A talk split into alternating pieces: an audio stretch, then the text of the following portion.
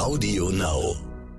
Ein Drittel der CO2-Emissionen gehen auf äh, den Bausektor zurück. Gleichwohl ist die Baubranche übrigens in Deutschland stärker als die Automobilindustrie. Es ist die Branche schlechthin. Sie ist nämlich vernetzt mit der Anlagentechnik, äh, mit Chemieindustrie. Sie ist vernetzt auch mit Verkehrssektor, also Stichwort Mobilität, Stadtentwicklung etc. Und ich sage das deshalb, weil über wirklich eine Kreislaufwirtschaft im Bausektor schaffen wir nicht nur Ressourceneffizienz, sondern auch gleichzeitig mehr Klimaschutz. Und da muss auch niemand verzichten auf irgendetwas. Peter und der Wald. Der Geopodcast mit Peter Wohlleben.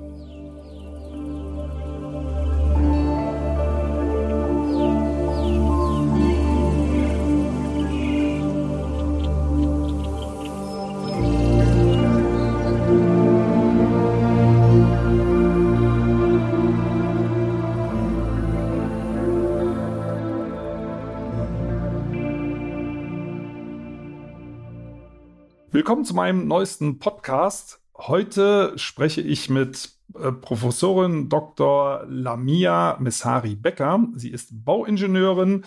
Sie war bis 2020 im Sachverständigenrat für Umweltfragen der Bundesregierung.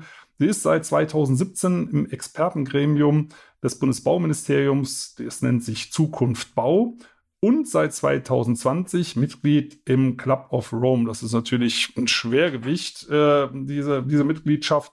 Freue mich total, äh, Frau Missari Becker, dass Sie heute mit dabei sind. Und ich darf Sie zum Einstieg mal nach Ihrem schönsten Walderlebnis fragen.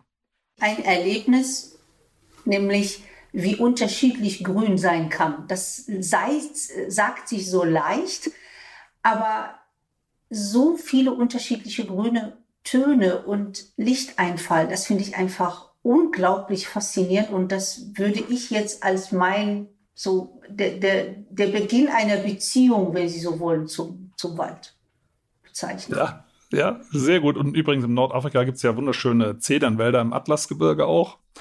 Aber da ist, da ist so der, dieser äh, regelmäßige Spaziergang oder Wandern oder äh, ewig lange Urlaube in Waldregionen ist da nicht so etabliert, komischerweise. Sag ich heute komischerweise. Damals fand ich das total normal.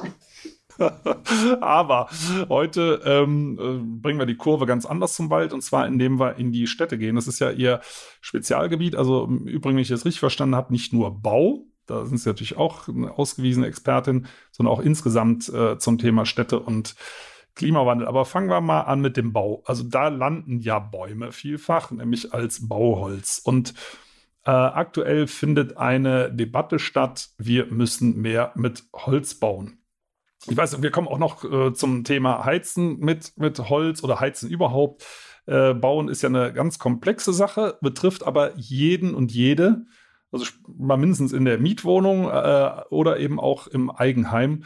Äh, aber starten wir vielleicht mal mit dem Thema Bauen. Also wir werden ganz oft damit konfrontiert hier in der Waldakademie. Wir haben hier äh, zwei Gebäude in Holzständerbauweise, also es ist letztendlich so wie Fachwerkbau und da kommen noch ein paar Platten dran und Dämmung und so weiter und alles ganz öko, bla bla bla. Und das dritte Gebäude wollen wir jetzt aber aus Stein bauen. Und da hat uns der Architekt ganz entsetzt angeguckt und gesagt, Sie als Öko-Fritze, sage ich jetzt mal, äh, wollen mit Steinen bauen. Das geht ja gar nicht. Aber wir sind da mittlerweile ziemlich verunsichert und wissen gar nicht mehr so ganz genau, hm, also Holz ist das wirklich so gut? Naja, das äh, ist tatsächlich eine sehr fokussierte oder sehr einseitige Debatte, die äh, derzeit ähm, stattfindet. Ich sage immer, jedes Material hat seine Vor- und Nachteile. Natürlich hat Holz eine unschlagbar gute Ökobilanz. Wenn man äh, das mit anderen Materialien vergleicht. Holz hat auch eine sehr gute Dämmwirkung. Holz ist natürlich auch äh, behaglicher und all das. Äh, da gehört auch ein bisschen äh, Romantik dazu und auch eine gewisse Liebe zur Natur. Das ist auch völlig in Ordnung. Ähm, Holz hat aber auch seine Nachteile, nämlich ähm, Im Sommer neigen die Holzhäuser auch etwas wärmer zu werden. Ähm, das kennen wir alle, wenn wir unterm Dach mal gewohnt haben. Ich habe es mal getan als Studentin. Und das kann natürlich dazu führen, je nachdem, das kann dazu führen, dass man auf einmal kühlen muss. Und ein Grad Kelvin zu kühlen ist vierfach, fast vierfach energieaufwendiger als ein Grad Kelvin zu erwärmen. So. Da, Natürlich da hat auch einhaken. Stein seine da, Vor- und Nachteile. Also wir werden äh, gerade. Frau Missare Becker, da muss ich noch mal ganz kurz einhaken. Entschuldigen, dass ich unterbreche, weil das ist ein Ding, das wusste ich noch nicht. Also es ist, äh, aber ich bin ja auch kein Physiker und ich bin auch überhaupt kein Wissenschaftler. Also äh, ein Grad zu kühlen ist viermal so aufwendig wie ist ein Grad. Vierfach, äh, genau, so Wahnsinn. aufwendig. Wahnsinn, Wahnsinn, weil, weil wir, denn im Klimawandel, äh, muss man ganz ehrlich sagen, denken die meisten Menschen ja nicht daran, es geht um wärmer, nicht um kälter. Also es wird. Äh, wir werden aber, ja. das ist, das geht unter tatsächlich, aber durch die äh, Erderwärmung werden wir natürlich gerade in Städten, gerade auch durch Holzbauweise und vieles andere, werden wir mehr kühlen müssen. Und das braucht natürlich auch wieder Energie. Und das geht, also wenn es so weitergehen würde, gibt es Studien dazu, die sagen, da brauchen wir allein ähm, die gesamte Menge von Strom von Kohlekraftwerke geht nur in die Kühlung, perspektivisch. Und deshalb ist ja wichtig, auch die, alle Materialien, die es gibt, eben zu kombinieren. Insofern äh, kann ich Ihnen eigentlich nur zustimmen. Mal mit Holz, mal mit Stein. Übrigens bin ich auch keine, die Stahlbeton bäscht oder Bächen betreibt.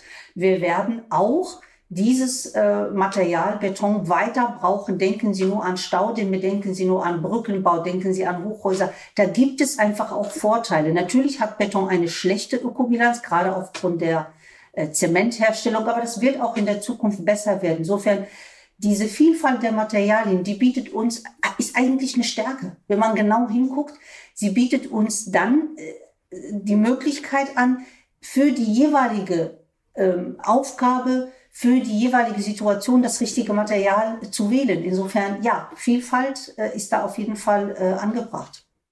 Ja, und äh, Sie haben es ja gerade schon erwähnt, Sie machen kein Stahlbashing, kein Betonbashing.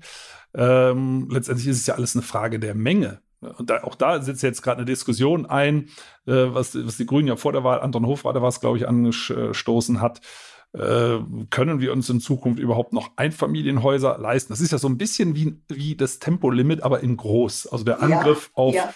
auf das äh, eigene Häuschen. Und ich, ich bekenne mich schuldig, wir wohnen in einem alten Forsthaus. Gut, das war zwar schon gebaut, aber egal, wir wohnen in einem eigenen Haus mit Garten. Das ist ja so der, der grundsätzliche Traum.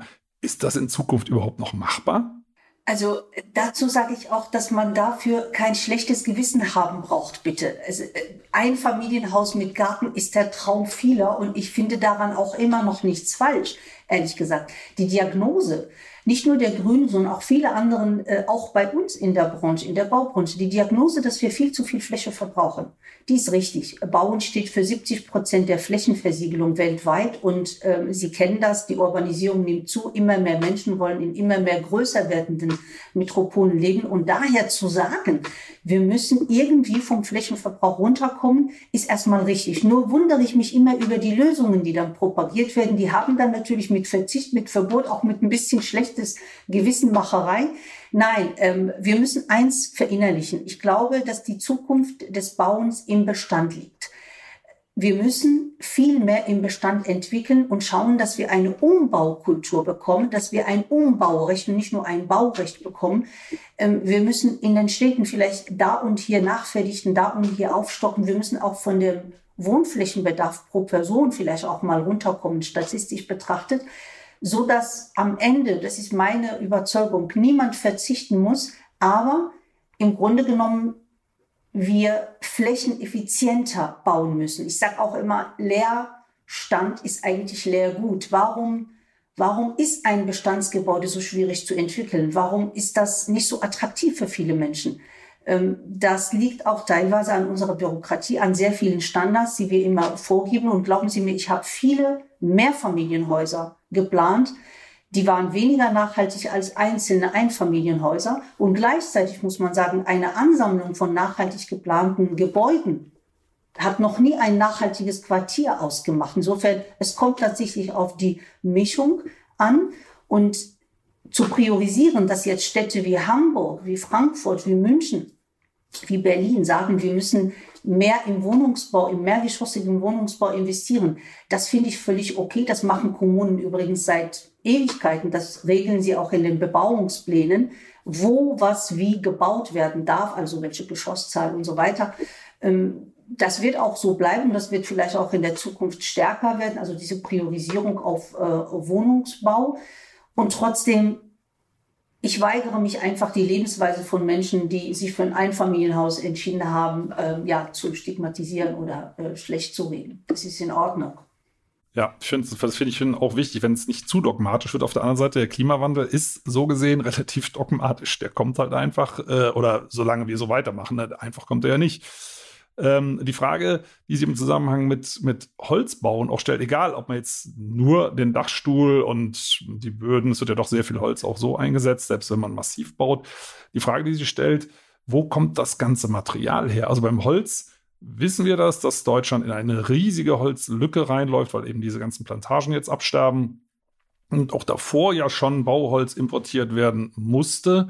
Ähm, und aber dann bei Beton habe ich mal gehört, Sand äh, wird knapp.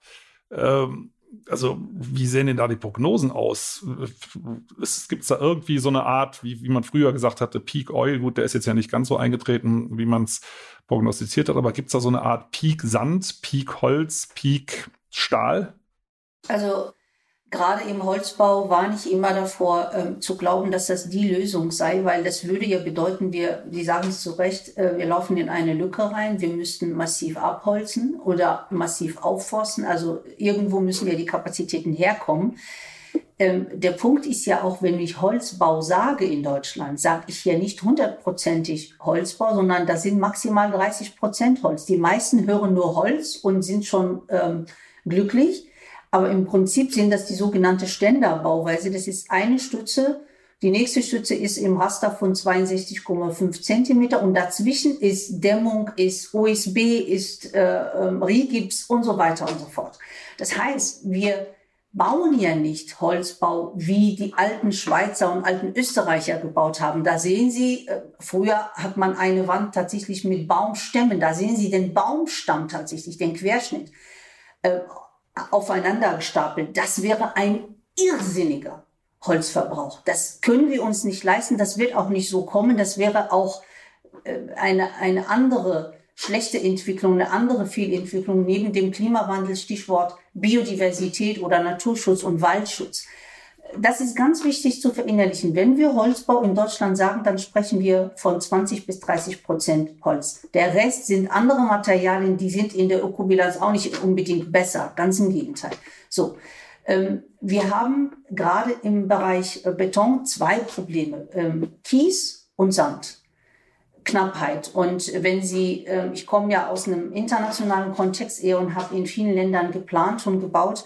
Ähm, wir wachsen statistisch jede Sekunde um 2,5, 2,6 Menschen weltweit. Und wenn Sie wissen, dass 40 Prozent der Bevölkerung in Afrika immer noch keinen Zugang zu Strom, zur Bildung, zur Versorgung, zu äh, sauberem Trinkwasser, bezahlbarer Energie, dann ist die schlechte Nachricht, der Ressourcenverbrauch wird massiv zunehmen ob wir wollen oder nicht, weil andere Länder genauso Standards haben wollen. Da geht es auch um Bedürfnisse, da geht es jetzt nicht unbedingt nur um Wohlstand, da geht es auch wirklich um grundlegende Bedürfnisse. Das heißt, unsere einzige Chance ist tatsächlich eine Kreislaufwirtschaft zu etablieren, die zwei Dinge beinhaltet oder verinnerlicht. Weniger ist mehr, das heißt Material sparsam zu bauen und immer wieder, sprich immer wieder die Bauteile, die Bauprodukte in den Kreislauf zu geben. Das ist die Chance, damit wir weiterhin Rohstoffe verwenden können, aber mit möglichst wenig für viele Menschen ein Dach über dem Kopf anzubieten oder eben zu bauen. Ähm, insofern haben Sie recht, Sand und Kies wird knapp. Wir, wir laufen jetzt schon in die äh, Knappheit hinein, wenn man bedenkt, dass China in den letzten zehn Jahren so viel Zement verbaut hat wie äh, ganz USA in, in, in ganzen Jahrhundert, dann wird einem klar, ähm, auf welche Probleme wir zulaufen. Das hat übrigens der Klopper von 50 Jahre zurück schon ähm, prophezeit und, und propagiert, dass wir da was ändern müssen. Wir sind heute ehrlich gesagt nicht viel weiter, was ich bedauere. Ja, nee, also ich erinnere mich an den natürlich an den Bericht äh, äh, des Club of Rome an, an Jimmy Carter. Äh, das haben wir damals in der Schule schon diskutiert und das ist jetzt auch bei mir schon ein paar Jahre her. Ich bin ja immerhin jetzt 57. Ähm, und wenn man schaut, damals haben wir gedacht, im Jahr 2000 ist eigentlich alles rum, wenn wir so weitermachen wie damals. Und jetzt sind wir im Jahr 2022 und sind auf einem viel höheren Verbrauchsniveau unterwegs und mit sehr viel mehr Menschen, äh, als wir es damals für möglich gehalten haben. Äh, also ja, mir wird dann schon auch ein bisschen Angst und Bange. Und auf der anderen Seite ist die Frage, wo, wo liegen Lösungen? Also das eine ist, finde ich sehr sympathisch, Bestandssanierung ähm, oder eben auch da Ausweitung, Aufstockung, wie auch immer, dass man auch nicht mehr Fläche verbraucht und auch die alten Wände zumindest, selbst wenn man sie dämmt, noch verwenden kann. Äh, kommen wir aber zum anderen Thema, wo Wald, Schrägstrich Holz, auch eine riesen, riesen Rolle spielt in Deutschland. Das ist das Heizen. Ähm, wir verbrauchen in Deutschland 60 äh, Millionen Kubikmeter für äh, Verbrennung. Ähm, und das entspricht übrigens dem gesamten durchschnittlichen Jahreseinschlag in Deutschland. Der Rest wird dann eben importiert, recycelt, wie auch immer, kommt aus anderen Quellen. Also wir brauchen insgesamt 120 Millionen Kubikmeter, zum Bauen zum Beispiel auch. Aber 60 Millionen alleine werden direkt verbrannt. Und zwar zunehmend in Einzelfeuerungen, weil Pelletheizung ja entgegen dem, ja, man kann schon fast sagen, Konsens der Wissenschaft äh, immer noch als CO2-neutral gehandelt werden. Und dann stehen die Leute oft da und sagen, hm, was mache ich denn jetzt? Und mir persönlich, bin ja kein Energieberater, fällt immer nur die Wärmepumpe ein. Ist das State of the Art oder gibt es da noch irgendwas anderes? Ähm, zwei Sachen dazu. Ich bin kein Fan davon, ähm, Holz anzubauen, um es zu verfeuern und auch Holz einzubauen, äh, um daraus nachher Öl zu machen. So, so ein, solche Ansätze sind zu kurz gedacht, meines Erachtens. Ähm, was die Heizung angeht oder was die Lösungen, die jetzt propagiert werden, also wenn man nur jetzt mal die Wärmepumpe nimmt, die Wärmepumpe ist erstmal eine geniale Erfindung. Das ist ein Gerät, dem ich eine Kilowattstunde gebe und er gibt mir drei, vier, sogar bis fünf zurück. Und sie funktioniert dann super gut, wenn der Energiebedarf, also der Heizungsbedarf eines Gebäudes niedrig ist, weil dann kommt sie mit dieser Leistung, die sie bringt, klar. Wo sie nicht klarkommt, beziehungsweise wo die Probleme anfangen, ist der Bestand. Nämlich wenn ein Haus nicht saniert ist, also nicht gedämmt ist, ähm, Altbau ist etc., dann haben wir einfach einen sehr hohen Heizbedarf, dass die Wärmepumpe das alleine nicht mehr schafft. Und es gibt dann bestimmte Tage, wo sie dann Strom zieht, wo sie praktisch dann zu einer Stromheizung wird. Hätten wir jetzt genügend Ökostrom, Punkt eins. Punkt zwei wäre auch unser Strom nicht so teuer, also nicht auf Platz drei weltweit, wäre das ja alles kein Problem, würde ich mitgehen. Aber das Problem ist, das ist eben nicht der Fall. Wir haben weder genügend Ökostrom noch wären die Preise so, dass man sagen kann, das ist jetzt die Lösung für alle. Und das haben ja immer Monotechnologien an sich. Wenn Sie nur eine Lösung propagieren, und das tut ja die Bundesregierung so ein bisschen jetzt, äh, oder eine Szene, die sehr stark auf die Elektrifizierung der gesamten Gesellschaft setzt, ähm, propagiert natürlich nur die Wärmepumpe.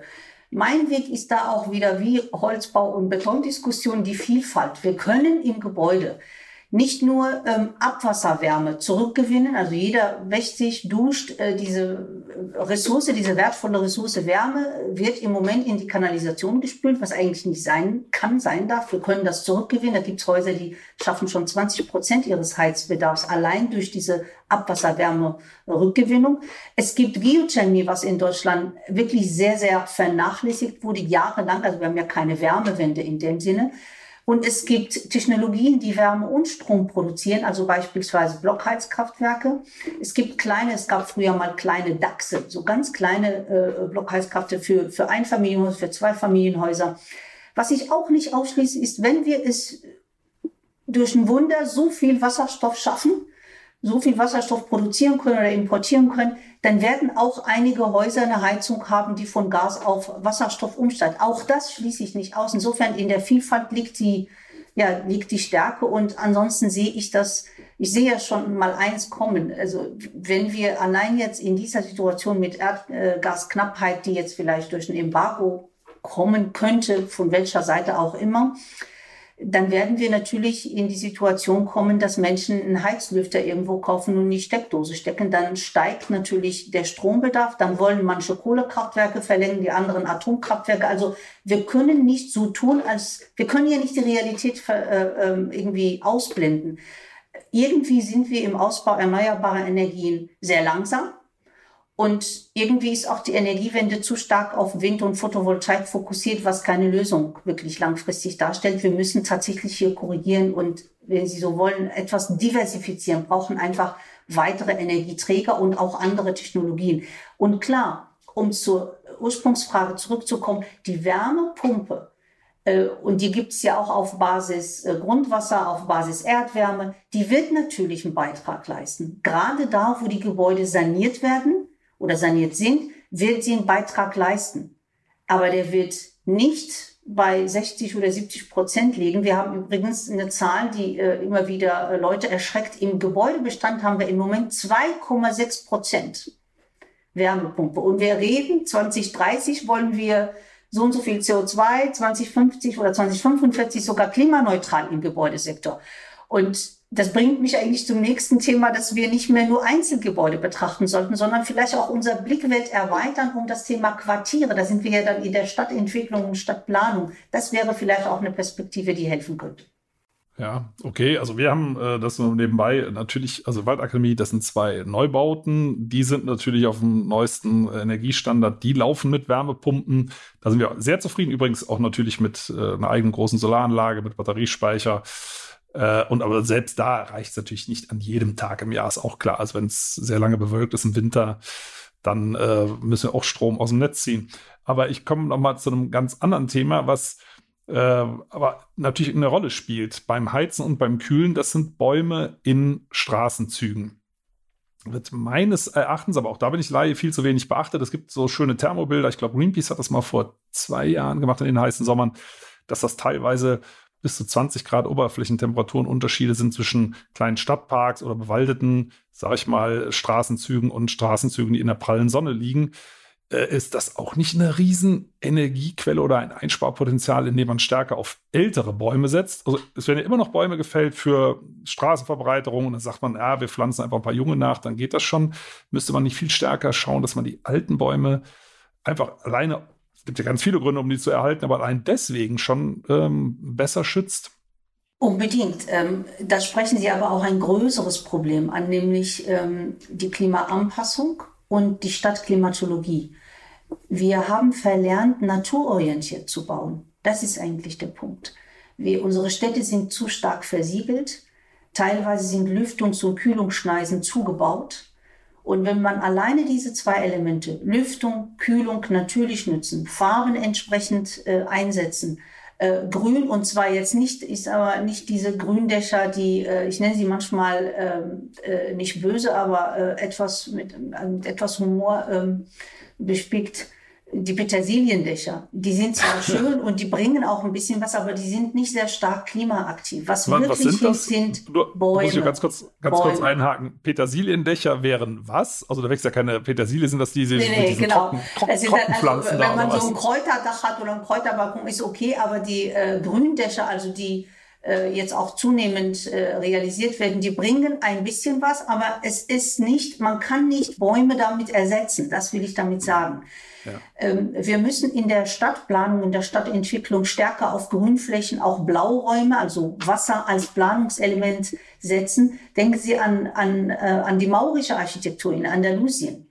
Das waren also auch ohne Klimawandel hatten sie ihre 40 Grad Celsius im Sommer. Und trotzdem waren das äh, Städte und Gebäude, die sehr angenehm sind, die nach innen gerichtet sind, die haben mehr Schallschutz, mehr Schatten, haben äh, Grün genutzt als Planungselement, nicht einfach als Deko. Da machen wir irgendwo einen Baum hin dann ist schon gut, sondern es ist ein Planungselement gewesen. Diese Höfe, die Grünen, die mit Wasserbrunnen und so weiter und so fort. Auch das kann man wieder einführen. Ich glaube, wir stehen sowieso vor einem ökologischen oder sozial-ökologischen Stadtumbau. Das muss natürlich entsprechend flankiert werden, gesetzlich und fördertechnisch. Und das ist eine Riesenchance, auch auch ein Teil äh, des Klimawandels, der ohnehin nicht mehr komplett zu verhindern ist, erträglicher zu machen für die Menschen. Wir haben in den letzten Jahren vielleicht zu sehr auf Klimaschutz und Klimawandel äh, ähm, äh, oder Maßnahmen gegen Klimawandel nur aus der Sicht der Energielösung, aber haben die Klimaanpassung vernachlässigt. Ähm, haben die Klimaanpassung vernachlässigt. Was ich aber mit Klimaanpassung meine, ist doch nicht, dass wir das Klima anpassen. Das können wir nicht. Sondern dass wir uns an das Klima anpassen. Und Klimaschutz hat immer eine Bremsspur. Das heißt, ich habe eine Maßnahme und die wirkt in 10, 15 Jahren. Mit Klimaanpassung kann ich heute und hier Menschen und Existenzen schützen.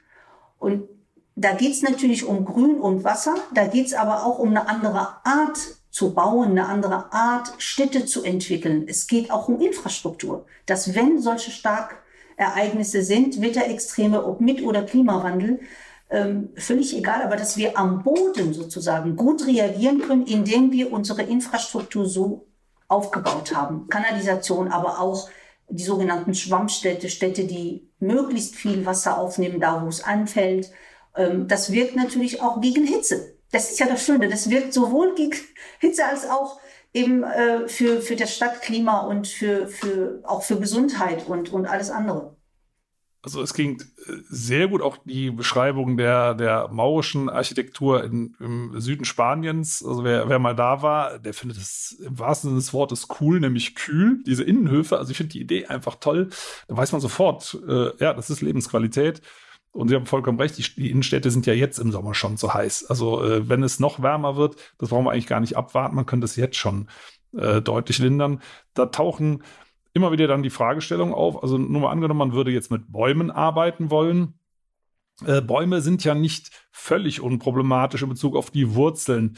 Äh, wie gehe ich denn mit dem Thema Wurzeln äh, und Mauern zum Beispiel um? Also ich pflanze mir jetzt, sagen wir mal, ich mache jetzt einen Innenhof, einfach so reingesponnen und äh, setze mir da jetzt einen Baum rein. Gibt es irgendwelche Mindestabstände oder gibt es da irgendwelche Absperrmaßnahmen oder muss man sich einfach Sorgen machen um das Mauerwerk, wo die Wurzeln dann reinwachsen und vielleicht auch irgendwas kaputt machen? Naja, man muss sicherlich darauf achten, dass passende Bäume äh, zum Einsatz kommen. Das ist sicherlich immer äh, auch sinnvoll. Aber dass da so eine große Gefahr davon ausgeht, ähm, das glaube ich ehrlich gesagt jetzt nicht. Ähm, wir bauen heute Hochhäuser, die haben Bohrpfeiler als Fundamente, die gehen hunderte von Meter runter. Also ich glaube, äh, um es abzukürzen, ich glaube nicht, dass das Problem unlösbar ist. Genau, also das ist mit den, mit den äh, Bäumen, also ich bin ja ein absoluter Fan von Bäumen und wir haben auch rund um unser Forsthaus Bäume, also ich persönlich mache mir da keine Sorgen. Ich höre es halt immer wieder. Ich glaube, das hängt auch damit zusammen, dass bei älteren Häusern die äh, Keller oft nicht richtig abgedichtet sind und dann Wurzeln da einwurzeln, die brauchen ja Sauerstoff. Und wenn, wenn ein Haus vernünftig abgedichtet ist, das macht man ja schon alleine wegen der Feuchtigkeit, kenne ich jetzt zumindest keine Problemfälle, wo Wurzeln größere Schäden gemacht haben. Die wachsen vielleicht eher mal in irgendwelche Abwasserleitungen rein, wenn die Dichtungen nicht ähm, ganz sauber sind. Übrigens auch nicht um Wasser zu holen, sondern Luft. Ne? Also die, die Bäume ersticken ja teilweise in den Städten durch diese verdichteten Böden. Ja, also und das ist ein schönes Beispiel. Ähm, es gibt ja im Kellerbau, jetzt im Neubau, machen wir ja nicht mehr irgendwie einfach herkömmlich, sondern sehr oft kommt die sogenannte weiße Wanne zum Einsatz. Die weiße Wanne, der Begriff soll eigentlich suggerieren, dass es sehr dicht ist, wasserdicht ist. Und das ist es auch. Ähm, das sind ähm, Wände im, also im Kellergeschoss aus Stahlbeton, was aber eine sehr, sehr, sehr hohe Wasserundurchlässigkeit aufweist. Und insofern, ähm, das ist ein Beispiel, wo man sagen kann, durch Beton im Keller werden Bäume außerhalb möglich. Also das ist ein Beispiel, wo man auch sehen kann, dass jedes Material seine Vor- und Nachteile hat und man muss es eben entsprechend einsetzen. Aber wir werden heute nicht auf die Idee kommen, äh, Keller äh, einfach nur aus Stein zu bauen. Das ist äh, zunehmend nicht mehr ähm, äh, Standard. Wir werden auch nicht auf die Idee kommen, ähm, Kellergeschosse aus äh, Holz zu bauen oder Talsperren aus Holz zu bauen. Was ist von den Wikingern übrig geblieben? Äh, nicht viel, ehrlich gesagt, weil sie auch sehr viel mit Holz gebaut haben. Also nichts gegen Holz jetzt allgemein, aber will nur betonen, es gibt eben unterschiedliche Materialien, die, bringen, die haben unterschiedliche Vor- und Nachteile und die muss man entsprechend äh, kombinieren und einsetzen. Ja, also in dem Fall ist Beton also baumfreundlich. Finde ich auch sehr schön. Also wir haben das nur nebenbei unser, in unserem Forsthaus auch noch so einen alten Bruchsteinkeller. Das war damals gut, weil man da sehr schön Kartoffeln lagern konnte. Heute ist es blöd, weil es ist halt feucht. Also diese Keller halten einfach nicht dicht. Also ähm, so schön das historisch ist, so blöd ist es heutzutage, weil man da nichts aufheben kann, ohne dass es schimmelt. Also, aber ein schönes Beispiel, wie sich Baustoffe ähm, ergänzen können. Und, Und finden äh, wir jetzt gerade ein, ähm, eigentlich, wir sprachen vorhin äh, über äh, Rohstoffknappheit. Es gibt so viele Beispiele, die die Natur uns liefert die Natur, und zwar jetzt nicht nur das Grün, also Bäume und Wald, sondern ähm, eigentlich auch Menschen und Tiere, wenn man, äh, also jetzt nicht erschrecken, wenn man äh, durch den Knochen schaut, also einen Querschnitt durch den Knochen schneidet, dann sieht man, dass äh, der Knochen nicht die gleiche Rohdichte überall hat. Die Material konzentriert sich an den Wänden eines Knochens und sie konzentriert sich dann wieder an den Gelenken, da wo ich wirklich diese Kraft brauche. Ich stelle jetzt einfach ähm, die Frage, müssen wir in der Zukunft alle Stahlbetonwänden mit der gleichen Rohdichte bauen? Warum können wir dort nicht auch die Kraft dort konzentrieren, wo man sie braucht? Also eine Art Bionik oder von der Natur inspiriertes Bauen, was indirekt natürlich zu Materialeinsparung führt. Also da ist zum Beispiel Forschung extrem wichtig. Da haben wir jetzt die ersten ersten äh, äh, Projekte, wo man äh, von so einer Art äh, der, ja, nennen das Gradientenbeton oder äh, ja, Knochenprinzip äh, spricht. Das ist eine Lösung, die man eigentlich nur von der Natur abgucken konnte. Ja, das finde ich auch nochmal einen sehr schönen Hinweis. Äh, dass, dass es, es geht eben nicht um entweder oder, um schwarz oder weiß, sondern äh, insgesamt schon um ein Reduzieren. Und wenn man es intelligent macht, würde das noch nicht mal bedeuten, dass man äh, die Gebäude reduzieren müsste, sondern das Material. Darum geht es ja letztendlich. Genau, genau, also mit wenig Material für möglichst viele Menschen gut zu bauen. In dem Zusammenhang habe ich mal eine Frage, die ich mir wirklich laufend stelle. Vielleicht machen das auch einige Zuhörerinnen und Zuhörer. Äh, ich habe, also vom, Sie haben es ja vorhin auch angesprochen, Materialrecycling spielt eine große Rolle. Also, dass man immer über die Lebenszeit der Gebäude hinausdenkt, dass es irgendwann wieder abgerissen wird. Das ist so sicher wie das Arm in der Kirche. Jedes Gebäude muss irgendwann, äh, von ganz wenigen historischen Ausnahmen abgesehen, äh, verschwindet wieder. Bei Holz habe ich, hab ich jetzt keine Probleme, äh, wie, wie, man das recycelt. Im Zweifelsfall dient es immer noch als Heizmaterial, aber im besten Fall wird es natürlich wiederverwendet. Aber wie sieht denn das mit Beton aus? Ich habe mal gehört, Betonrecycling gibt es auch. Also da habe ich Schwierigkeiten, mir das vorzustellen, weil dazu wird Kalk gebrannt, dazu wird Sand gebraucht und wenn ich Be Beton klein raspel, habe ich immer noch nur klein geraspelten Beton. Wie, wie kann man. Also ja, Recyclingbeton ist ein, ähm, ein Riesenthema, was ähm, eigentlich schon längst erforscht ist. Äh, seit über 15 Jahren haben wir eigentlich Richtlinien die ähm, klar belegen, dass ein recycelter Beton genauso die gleichen technischen Eigenschaften hat äh, wie ein Normalbeton oder ein Neubeton. Aber es war lange ein angstbesetztes Thema in Deutschland. Viele Menschen hatten früher Angst, dass dieser recycelte Beton vielleicht aus irgendwelchen Atomkraftwerken stammt. Äh, da, das ist die Geschichte. Das hat dazu geführt, dass Recyclingbeton sehr lange nicht wirklich beachtet wurde. Ähm, was man aber heute schon macht und auch äh, zunehmend äh, Einsatz findet, ist, dass man den Zuschlag ähm, reduziert, also den Zuschlag recycelt. In einem neuen Sand, Kies, Wasser Gemisch gibt man noch einen Teil alter Zuschlag mit dazu. Und das scheint, ähm, das funktioniert recht gut. Äh, diese, äh, diese Grundprinzipien wurden von den Schweizer Kollegen, österreichischen Kollegen übernommen, während wir in Deutschland unsere eigenen Richtlinien dann eben nicht äh, wirklich eingesetzt haben. Das sind ein paar Pilotprojekte. Das letzte Haus zum Beispiel von 100 Wasser steht in Darmstadt, ist mit einem recycelten Zuschlag gebaut und es funktioniert wunderbar. Es gibt auch keinerlei Beeinträchtigungen hinsichtlich Tragfähigkeit oder, oder, oder Optik oder Rissbildung, überhaupt nicht. Ähm, ich glaube, dass auch die, ähm, dass die Betonindustrie hier auch ähm, erfinderisch äh, werden sollte. Ich habe mal lange recherchiert, warum eigentlich so ein, eine Methode in Deutschland nicht in die Breite kommt. Wenn die Kieswerke, die Kieswerke, die also äh, Kies liefern, Steine liefern, den Zement- und Betonherstellern gehören, dann gibt es offenbar keine Motivation, das sparsam einzusetzen. Da könnte man ja auch ansetzen. Aber ich, wie gesagt, ich äh, halte auch die Betonindustrie für einen Teil der Lösung. Die müssen sich auch bewegen. Das tun die auch inzwischen. Aber nichtdestotrotz sehe ich meine Rolle als Wissenschaftlerin auch äh, darin, nämlich äh, auf die Fehlentwicklungen hinzuweisen. Und deshalb, also das ist ein Bereich, der sicherlich in der Zukunft stärker kommen muss. Also stärker äh, sowohl äh, regular, also gesetzlich, als auch in der Förderung. Wir haben übrigens in den mineralischen äh, Baustoffen lediglich 12,5 Prozent Recyclingquote. Und das ist eigentlich ein Armutszeugnis. So kann es nicht bleiben.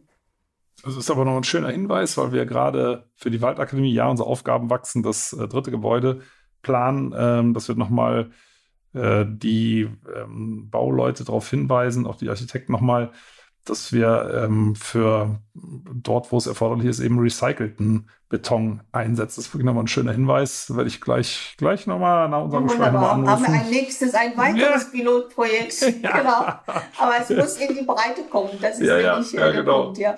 Dafür sorgen wir dann vielleicht mit, äh, mit dem Podcast. Also schon, zumindest mal schon mal bei uns. Ähm, eine letzte Frage habe ich noch, dass man nur so eine Größenvorstellung hat. Äh, können Sie sagen, so ganz grob, was für einen Anteil am CO2-Ausstoß der Bausektor hat, dass man mal so eine, so eine Größenordnung hat, äh, wie wichtig das Thema eigentlich ist? Ja, also es, für mich mit der wichtigsten ähm, Sektoren überhaupt. 30 Prozent, knapp 30 Prozent, also ein Drittel der CO2-Emissionen gehen auf äh, den Bausektor zurück. 40 Prozent Energieverbrauch geht auf den Grund, das ist dann der, der Betrieb, ne? also der energetische ja, Teil. Ja. 50 Prozent Ressourcenverbrauch geht auf die Bauwirtschaft, weltweit, ich spreche jetzt von weltweit. Mehr als 60 Prozent Abfallaufkommen geht auf das Bauen zurück und mehr als 70 Prozent Flächenversiegelung geht auf das Bauen zurück. Gleichwohl ist die Baubranche übrigens in Deutschland stärker als die Automobilindustrie. Das wissen die Leute oft nicht. Es ist die Baubranche schlechthin oder es ist die Branche schlechthin. Sie ist nämlich vernetzt mit der Anlagentechnik. Äh, mit Chemieindustrie. Sie ist vernetzt auch mit Verkehrssektor, also Stichwort Mobilität, St Stadtentwicklung etc. Ähm, sie macht insgesamt weltweit äh, mehr als 10 Prozent BIP aus. Da, muss man lange suchen, eine Industrie, die das auf einen Schlag ausmacht. Äh, in Deutschland über 20 Prozent der sozialpflichtig versicherten äh, Beschäftigten sind auch im Bau unterwegs. Insofern, es ist eine Riesenbranche und ich sage das deshalb, ich betone das deshalb, weil über die Kreislaufwirtschaft, über wirklich eine Kreislaufwirtschaft im Bausektor, schaffen wir nicht nur Ressourceneffizienz, sondern auch gleichzeitig mehr Klimaschutz. Und da muss auch niemand verzichten auf irgendetwas. Das ist reine technologische ähm, Herangehensweise. Ähm, gleichzeitig muss ich sagen, im Bausektor, um wirklich klimaneutral langfristig zu werden, brauchen wir auch soziale Innovation. Also man soll nicht glauben, nur bloß, weil man jetzt eine technische Lösung hat, dass sie dann auch in die Breite kommt oder dass sie funktioniert. Wir brauchen soziale Innovationen dahingehend, dass wir weniger äh, nur auf Einzelgebäude schauen, sondern auf Quartiersebene zu schauen, wie kann man eigentlich die Quartiere zu einer Keimzelle urbanen Wandels werden lassen? Wie kann man dort Projekte gemeinsam realisieren für zum Beispiel gemeinsames Sanieren. Wir nennen das serielles Sanieren oder gemeinsame äh, Gewinnung und Nutzung erneuerbarer Energien im Quartier. Dort kann ich das auch speichern und verteilen. Wie kann ich Quartiere untereinander vernetzen? Der Rechenzentrum um die Ecke, die Schule um die Ecke und die Wohngebäude weiter. Also wie, wie kann man das vernetzen? Und wie kann ich sozusagen die soziale Kraft der Quartiere dafür nutzen, dass immer mehr Menschen mehr mitmachen beim Klimaschutz. Auch das Thema Fläche kann ich ganz anders adressieren im Quartiermaßstab. Insofern so ein bisschen größer denken und uns lösen von, von äh, der, der reinen individuellen Pflicht zu sanieren und erneuerbare Energien einzubauen, weil das scheitert ja sehr, sehr oft auch an den Kosten oder auch an demografischen Aspekten. Es scheitert auch an den langen Erneuerungszyklen eines Gebäudes. Das wird halt nicht alle zehn Jahre saniert sondern alle 50, teilweise, teilweise alle 60 Jahre, wenn ein Haus neu gekauft wird oder wenn der Eigentümer wechselt. Dann ist das ein Momentum, wo man was machen kann und dann ist es auch schnell vorbei und dann haben wir das für die nächsten 50 Jahre. Insofern äh, technische Innovation, aber auch soziale Innovationen sind äh, dringend notwendig. Es hört sich aber zumindest äh, so an, als ob es gute Lösungen gibt, auch Lösungen, die Spaß machen können. Und das war mir wirklich nicht so bewusst. Ich wusste schon, dass der Bausektor ein ganzes richtiges Schwergewicht ist äh, beim Thema Klimawandel, aber dass, der, dass der letztendlich der der maßgebliche Sektor ist. Alle anderen Sachen sind auch wichtig, gar keine Frage. Äh, aber dass man da wirklich jetzt mal massiv ansetzen muss, und zwar in, in dieser Klarheit, äh, das war mir vor unserem Gespräch nicht so bewusst. In diesem Sinne bedanke ich mich ganz, ganz herzlich ähm, für das Gespräch und hoffe, dass alle Zuhörerinnen und Zuhörer was gelernt haben und vor allem auch Hoffnung für die Zukunft ähm, äh, weiter behalten, weil nochmal, Sie haben ja ganz, ganz viele Lösungen aufgezeigt, wie wir was machen können, nur wir müssen es halt langsam anpacken. Und im Moment stehen eben im Fokus, äh, steht im Fokus die Energiegewinnung, also Öl, Gas, Kohle weg, äh, Solar und Wind her. Aber das ist eben nur ein kleiner Teilaspekt. Wichtig, gar keine Frage, aber wir müssen bei ganz vielen Sachen gleichzeitig anpacken. Also deswegen ganz, ganz herzlichen Dank für, für Ihren Input.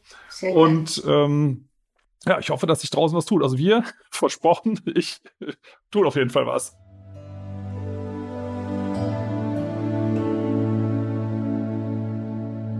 Schön, dass ihr ja zugehört habt. Vielen Dank. Und wenn euch die Folge gefallen hat, abonniert doch den Podcast gerne auf AudioNow, Apple Podcasts, Spotify oder anderen Plattformen. Und über eine Bewertung bei Apple Podcasts würde ich mich auch sehr freuen. Übrigens könnt ihr dort auch gerne kommentieren. In der Podcast-Beschreibung findet ihr auch einen Link für ein Abo für Wohllebenswelt, mein Magazin. Und für euch alle gibt es dann eine Gratis-Ausgabe dazu. Und jetzt gibt es zum Abschluss noch etwas Waldatmosphäre für zu Hause. Viel Spaß beim Entspannen und bis zum nächsten Mal.